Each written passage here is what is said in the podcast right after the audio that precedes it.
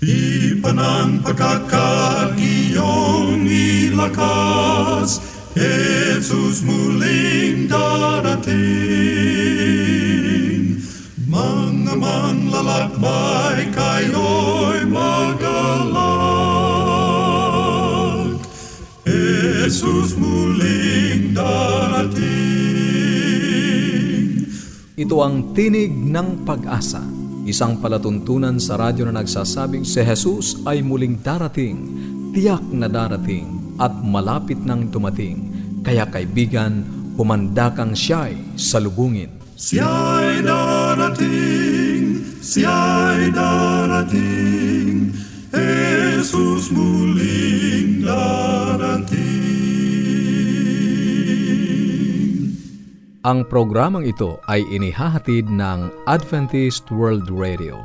At ako ang iyong kaibigan, Ner Carranza. Nag-aanyaya na samahan niyo kaming muli sa thirty minutong paghahayag ng mga kaalaman sa malusog na pangangatawan, masaya at matatag na sambahayan, at higit sa lahat sa pagtuklas ng pag-asa na nagmumula sa salita ng Diyos. Binabati natin ang ating mga kababayang sumusubaybay sa ating palatuntunan sa loob at labas ng ating bansa. Dalangin namin na kayo ay nasa mabuting kalagayan at nasa pag-iingat ng ating puong may kapal. At sa ating mga kaibigan na nagpadala ng kanilang mga pangalan at address upang makatanggap ng aklat at aralin sa Biblia na ating ipinamimigay, ito po ay amin ang naipadala. Sana'y natanggap nyo na, at ito'y maging pagpapala, karagdagang kaalaman para sa inyo. Sa iyo naman na nagnanais ding magkaroon ng mga aralin sa Biblia at ng aklat na aming ipinamimigay, ang gagawin mo lamang ay sumulat sa amin sa Tinig ng Pag-asa, P O. Box four oh one, Manila, Philippines. Tinig ng Pag-asa, P O. Box four oh one, Manila, Philippines. O mag-email sa tinig at a w r dot org. Tinig at a w r dot org. Maaari ka rin mag-text o tumawag sa Globe zero nine one seven, one seven four two, seven seven seven. zero nine one seven, one seven four two, seven seven seven. At sa Smart zero nine six eight, eight five three six, six zero seven. zero nine six eight, eight five three six, six zero seven. O magpadala ng mensahe sa ating Facebook page, facebook dot com slash a w r Luzon, Philippines. facebook dot com slash a w r Luzon, Philippines. Ang ating mga pag-uusapan ngayon sa munting kaalaman, paano makaiiwas sa stroke? Sa buhay pamilya, mga katangian ang nagtatagumpay na tahanan, pagtawa at pagpapatawa. At sa ating pag-aaral ng Biblia, karanasan ng kaligtasan. Yan ang ating mga tatalakayin dito pa rin sa Tinig ng Pag-asa. Manatili kang nakikinig. Ang malinis na bahay ay tanda ng malinis na buhay.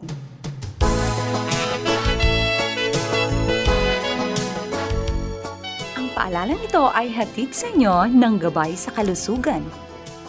Paano makaiiwas sa stroke? May dalawang klase ng stroke. Kadalasan, ang stroke ay dahil sa nagbaraang ugat sa utak ng tao. Ang medical term dito ay ischemic stroke. Ngunit may pagkakataon naman ang stroke ay nagmula sa pagdugo ng utak dahil may ugat na pumutok. Ang tawag naman dito ay hemorrhagic stroke. Parehong seryoso itong sakit at kailangan dalhin agad sa ospital ang pasyente. Ang posibleng palatandaan ng stroke ay ang panghihina ng isang parte ng katawan, pagkabulol, pananakit ng ulo at panlalabo ng mata. Nung nakaraan ay nabanggit natin na dapat makontrol ang blood pressure, blood sugar at cholesterol level ng pasyente para makaiwas sa stroke. Ang sigarilyo at alak ay dapat ding itigil. Narito ang ilan pang mga paraan para makaiwas sa stroke. Una, umiwas sa matatabang pagkain tulad ng karneng baboy at baka. Bawasan din ang pagkain ng mantikilya, cakes at sitserya. Pangalawa, kumain ng dalawang tasa ng gulay at dalawang tasa ng prutas araw-araw. Pangatlo, mag-relax at magsaya. Dalhin na magaan ang iyong trabaho o problema. Pangapat, huwag palaging magagalit. Baka tumaas ang iyong blood pressure at matutong makisama sa ibang tao. Panglima, matulog ng pito hanggang walong oras. Magpahinga ng sapat para mapalakas ang iyong katawan. Pang-anim, huwag magbiyahe ng tuloy-tuloy. Nakapapagod din ang pagbibiyahe kapag maraming lugar na pinupuntahan. Planuhin ito ng maigi at bigyan ng sapat na araw para magpahinga. Pangpito, bawasan ang pag-inom ng kape. Hindi pa klaro kung mabuti o masama ang epekto ng kape sa katawan. Pangwalo, panatilihing malambot ang iyong dumi. Kumain ng prutas tulad ng papaya, pakwan at peras para lumambot ang dumi. Uminom din ng sapat na tubig. At pangsyam, magkaroon ng healthy lifestyle. Mag-ehersisyo, huwag magpataba at kumain ng masustansya. Sundin ang mga payong ito para makaiwas sa stroke.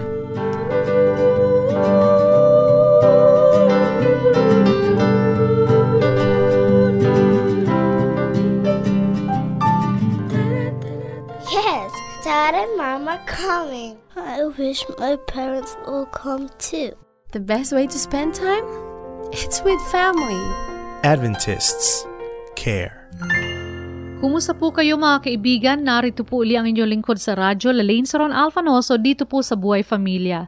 Noong nakaraan po, napag-usapan natin kung paano na ang humor o laughter o ang pagpapatawa nakakatulong sa pagbubuklod, ano ho, pagpapalago, pagiging masaya ng isang pamilya. At itutuloy po natin yan ngayon, ano ho. Ayon po kay Arnold Glasgow, laughter is a tranquilizer without side effects. Nakakataba po ng puso, nagpapasarap ng pakiramdam, at pag kayo ng asawa mo at ng buong pamilya ay tumatawa, it will keep your family happy being together. So tumawa po kayo kung gusto nyo. Gamitin ang mga nakakatawang incident o nakakatawang pangyayari sa palibot ninyo. You never know where you can find a good laugh, so look for the funny around you and create it when you have to. Then, hanapin mo ang funny bone ng asawa at mga anak nyo. Ano po? Ako po ay isang public speaker at paminsan-minsan I add humor to my lectures. Minsan napapansin ko na pag nagpapatawa ko, may ibang natatawa at ibang hindi. Or kaya, ang gusto kong sabihin, di po pareho ang pagtawa ng mga tao. Ito ay sa kadahilan ng bawat isa sa atin ay may iba't ibang gusto, iba't ibang ayaw sa pagpapatawa. And our job is to find those things sa ating partner, sa ating mga anak. So wherever his or her funny bone is located, find and use it at least once a day. At alam niyo ba na ang healing power ng laughter ay napaka-epektibo rin? Sa aklat po ni Norman Cousins na pinamagatan, The Anatomy of an Illness, sinasabi niya na ang pagpapatawa o tawa ay tumutulong in turning the tide of a serious collagen diseases. Alam niyo po ang aking nanay ay may third stage cancer at ang sabi ng doktor, alam mo Lalaine, kailangan manalangin ka lang because miracle na lang ang magpapagaling sa nanay mo. And to me, to my family, to my father, sa aking kapatid, ano ho, parang pasan-pasan namin ang mundo nung narinig namin yon sa aming doktor, sa oncologist at sa O B G Y N S ng aking nanay. And then, marami kong ni-research, marami kaming binigay sa aking nanay, my natural medicine, dyan na binigyan ko ng lahat, mga gulay at prutas, no, ang aming nanay, plus the chemotherapy. At alam nyo, I search the net at nakita ko doon na ang isang magandang medicine pala ay ang pagpapatawa. So alam nyo po, pinatawa namin ang pinatawa ang aming nanay. No? Pagkausap namin siya, pinapatawa namin siya. At it helps a lot that my father is a comedian. Ano ho, ang aking tatay, si Doctor Ceron, ay comedian. So patawa siya ng patawa, ng patawa, ng patawa. Ang pinapanood niya, nagpapatawa sa kanya. So practically, paggising siya, ang naririnig niya, ang nakikita niya ay pagpapatawa. And alam nyo, it helps a lot. Kaya mga kaibigan, ang laughter po, ang pagpapatawa po ay isang pamamaraan para ma-prevent natin ang mga sakit na dumapo sa ating katawan as well as ito po ay tumutulong sa atin para mapatatag, para maging malusog, para maging masaya ang ating buhay pamilya. Ito po ang inyong lingkod sa radyo, Lalaine Sir Ron Alfanoso, nagpapasalamat. Lagi na lang tayong ganito. Hanggang kailan ako magtitiis? Maayos pa ba to? Forgive and accept. It's worth loving over and over again. Adventists care. Ang bahaging iyong napakinggan ay ang buhay pamilya. Patuloy ka naming inaanyayahan na makipag-ugnayan sa amin kung mayroon kang mga katanungan o kung nagnanais kang magkaroon ng mga aklat na aming ipinamimigay. at ng mga aralin sa Biblia. Ang atin pong address ay Tinig ng Pag-asa, P O. Box four oh one, Manila, Philippines. Tinig ng Pag-asa, P O. Box four oh one, Manila, Philippines. O mag-email sa tinig at awr.org.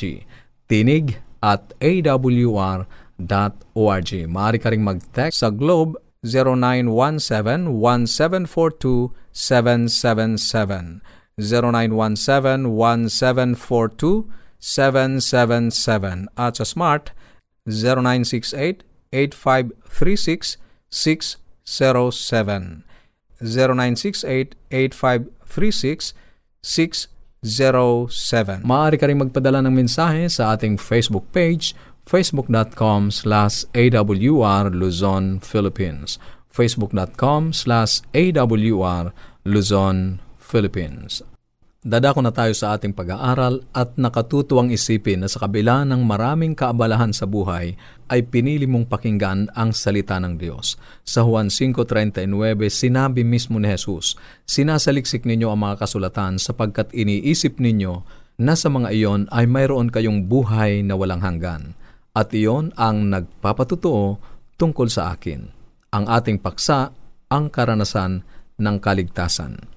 Kung papansinin natin, maging sa ating modernong kapanahunan, marami pa rin ang tao na desperado kung paano magkakaroon ng klase ng buhay na katanggap-tanggap sa Diyos.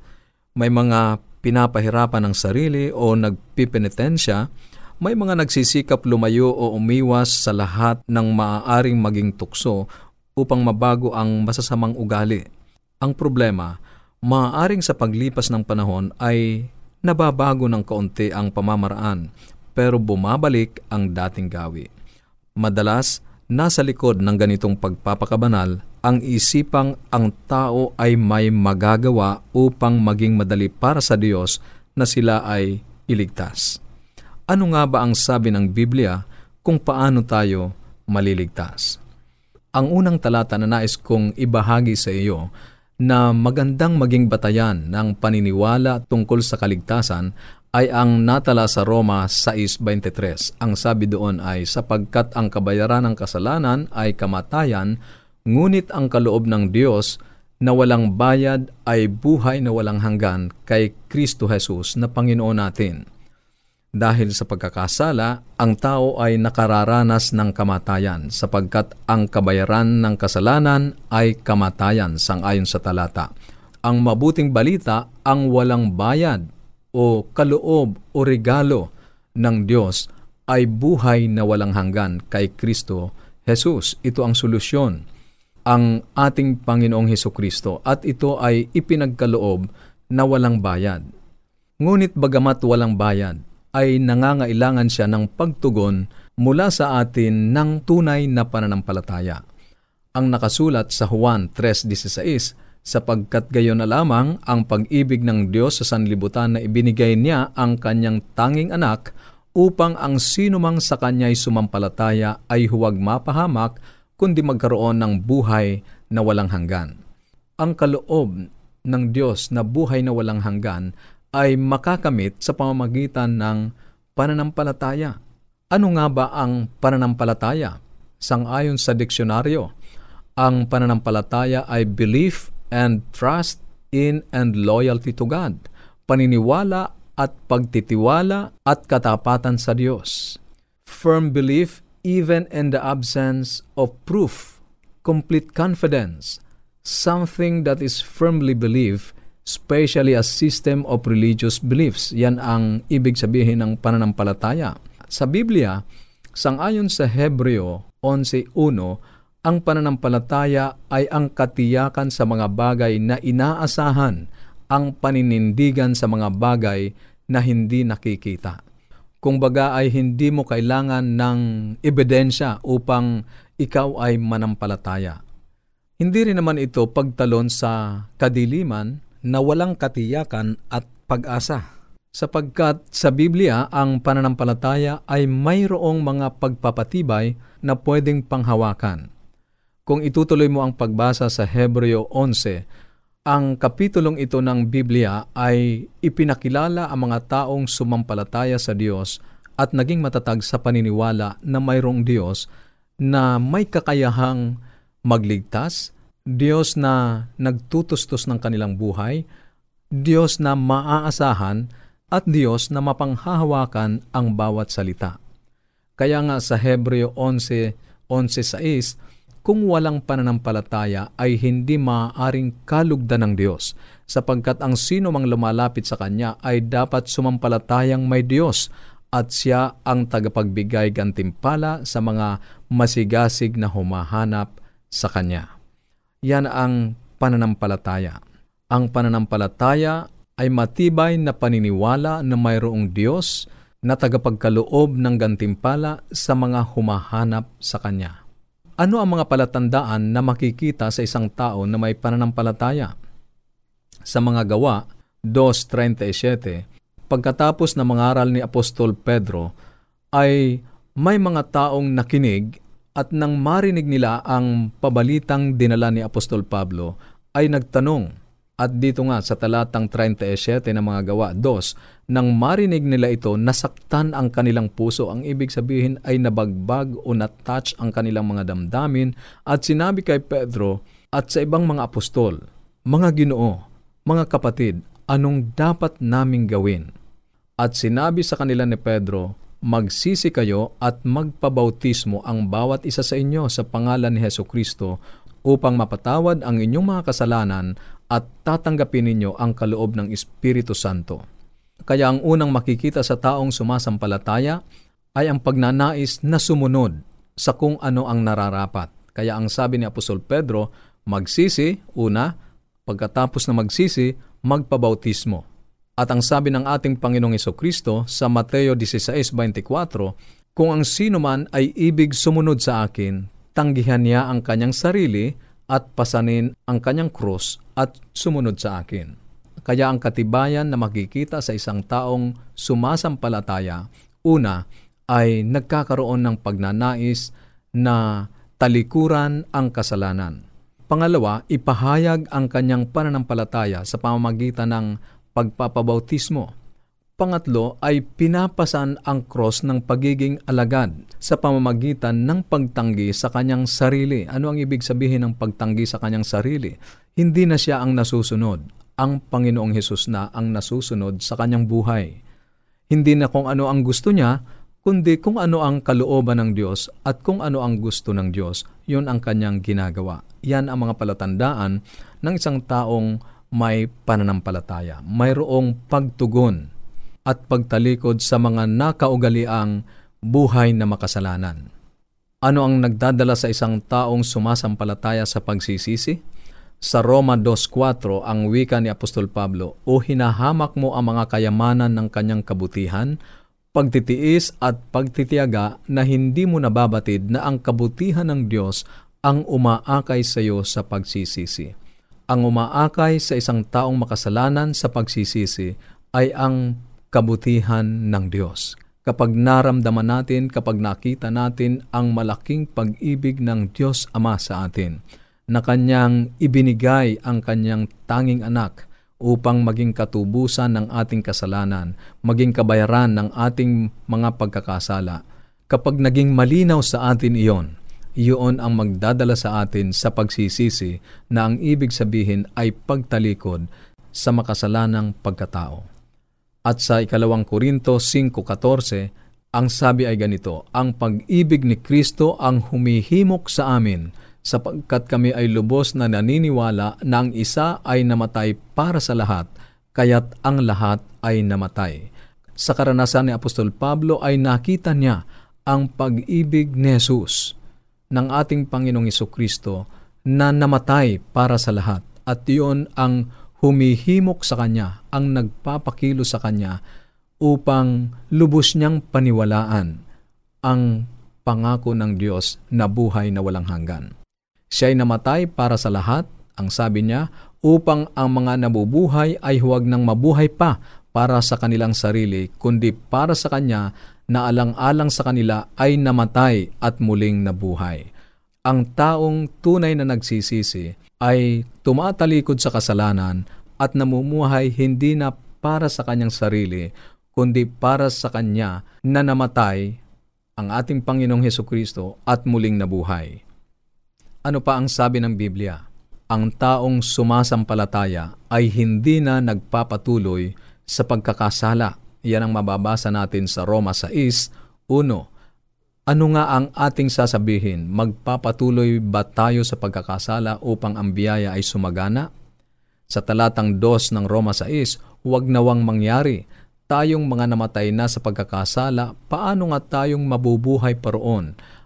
Kaibigan, ang unang palatandaan ng isang tao ay sumasampalataya, ay nagkakaroon ng karanasan ng pagsisisi, pagtalikod sa mga makasalanang gawain, pangalawa ay tumatanggap ng bautismo, pangatlo ay pinapasa ng krus ng pagiging tagasunod ni Kristo sa pamamagitan ng pagtanggi sa kanyang sarili o kagustuhan.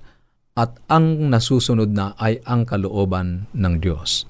Alam mo kaibigan kung ano ang tawag ng Biblia sa mga nagsisisampalataya? Pakinggan mo ang nakasulat sa Juan one, twelve. Subalit ang lahat ng tumanggap sa Kanya na sumasampalataya sa Kanyang pangalan ay Kanyang pinagkalooban sila ng karapatan na maging mga anak ng Diyos. Ang tawag ng Biblia sa bawat sumasampalataya, naniniwala sa ating Panginoong Yesus bilang Kanyang tagapagligtas ay anak ng Diyos. Ano naman ang sinasabi ng Biblia sa mga hindi sumasampalataya? Sa Juan eight, forty-one, ito ay salita mismo ng ating Panginoong Jesucristo sa mga Fariseo. Ginagawa ninyo ang mga gawa ng inyong ama. Sinabi ng mga Fariseo sa Kanya, mayroon kaming isang ama, ang Diyos. Sa talatang forty-two, sinagot sila ni Jesus. Sinabi sa kanila ni Jesus, kung ang Diyos ang inyong ama, ay iniibig ninyo sana ako, sapagkat ako'y nagmula sa Diyos at ngayon ay naririto ako. Hindi ako naparito mula sa aking sarili, kundi sinugo niya ako. Ano ang problema ng mga Fariseo? Hindi nila matanggap na ang ating Panginoong Jesucristo ay Diyos, anak ng Diyos. Kaya ang sabi ng ating Panginoong Yesus, kung ang Diyos ang inyong ama, dapat ay kinikilala niyo ako. Sa talatang forty-three, ang tanong ng ating Panginoong Yesus sa kanila, bakit hindi ninyo nauunawaan ang aking sinasabi? Sapagkat hindi ninyo matanggap ang aking salita. At sa talatang forty-four, kayo'y mula sa inyong amang dyablo. Malungkot na karanasan. Ang mga Fariseyong ito ay nag-aakala na sila ay may pananampalataya sa Diyos Ama, ngunit hindi nila matanggap si Jesus bilang anak ng Diyos at ang kanyang mga salita ay tinatanggihan nila. Kaya ang sabi sa kanila ng ating Panginoong Yesus, kayo'y mula sa inyong amang dyablo. Ngunit dahil sa sinasabi ko ang katotohanan, ay hindi kayo nananampalataya sa akin. Kaibigan, ang tunay na may pananampalataya sa Diyos ay naniniwala na si Jesucristo ay anak ng Diyos. Subalit, sangayon sa binasa nating talata kanina sa Juan one, twelve, ang lahat ng tumanggap sa Kanya, sa ating Panginoong Jesucristo na sumasampalataya sa Kanyang pangalan ay Kanyang pinagkalooban sila ng karapatan na maging mga anak ng Diyos. Ano naman ang mga pagbabagong makikita sa isang taong sumasampalataya? Sa Roma eight, seven, sapagkat ang kaisipan ng laman ay pagkapuot laban sa Diyos, sapagkat hindi ito napapasakop sa kautusan ng Diyos. Ngunit salamat sa Diyos na sa pamamagitan ni Jesucristo na Panginoon natin, kaya nga ako mismo ay naglilingkod sa kautusan ng Diyos sa pamamagitan ng aking pag-iisip. Ang isang pagbabago na makikita sa pananampalataya ay may pagpapasakop sa kautusan ng Diyos. Ano ang ibig sabihin ng nagpapasakop sa kautusan ng Diyos? Kung ano ang nakasulat sa kautusan, ay yun ang kanyang sinusunod. At sa talatang twenty-five ay naglilingkod sa kautusan ng Diyos. Ang kanyang buhay ay pinangangasiwaan ng kautusan o kalooban ng Diyos. Ano ang tawag ng Biblia sa pagbabagong ito? Sa Tito three, five, iniligtas niya tayo hindi dahil sa mga gawa na ating ginawa sa katuwiran, kundi ayon sa kanyang kahabagan. sa pamamagitan ng paghuhugas ng muling kapanganakan at ng pagbabago sa pamamagitan ng Espiritu Santo. Ano ang sabi ng talata? Ang ating kaligtasan ay hindi dahil sa ating mga kabutihan o mabubuting gawa, kundi dahil sa kahabagan ng Diyos at sa pamamagitan ng muling kapanganakan at pagbabago sa pamamagitan ng Espiritu Santo. Ang tawag ng Biblia sa pagbabagong ito sa ating pagkatao ay muling kapanganakan. Kailan nangyayari ang pagbabagong ito? Sa ikalawang Korinto four sixteen, ang sabi ng talata ay, kaya't kami ay hindi pinanghihinaan ng loob, bagamat ang aming panlabas na pagkatao ay nabubulok, ang aming panloob na pagkatao ay binabago sa araw-araw. Ang karanasan ng kaligtasan ay araw-araw na karanasan sa ating Panginoong Hesus. Sa patuloy nating paglapit sa Kanya, pagbabasa ng Biblia, pananalangin, ang mga karanasang ito ay nagdadala sa atin sa pagbabago araw-araw. Hanggang sa kaninong anyo tayo dinadala ng pagbabagong ito? Sangayon sa Colosas three ten, at kayo'y nagbihis na ng bagong pagkatao na binabago sa kaalaman ayon sa larawan ng lumalang sa Kanya. Dinadala tayo ng ganitong karanasan sa ating Panginoong Hesus araw-araw hanggang sa tayo ay maibalik sa larawan ng lumalang sa atin, sa ugali ng ating Panginoong Jesucristo. Kaibigan, ang karanasan ng kaligtasan ay isang masayang karanasan sa ating Panginoong Hesus araw-araw.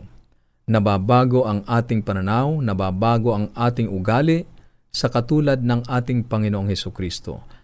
Ang tunay na paniniwala at pananampalataya ay nagdadala hindi lamang ng kaalaman sa Biblia, kundi ng karanasan sa ating Panginoong Jesucristo. Karanasan ng isang bagong pagkatao.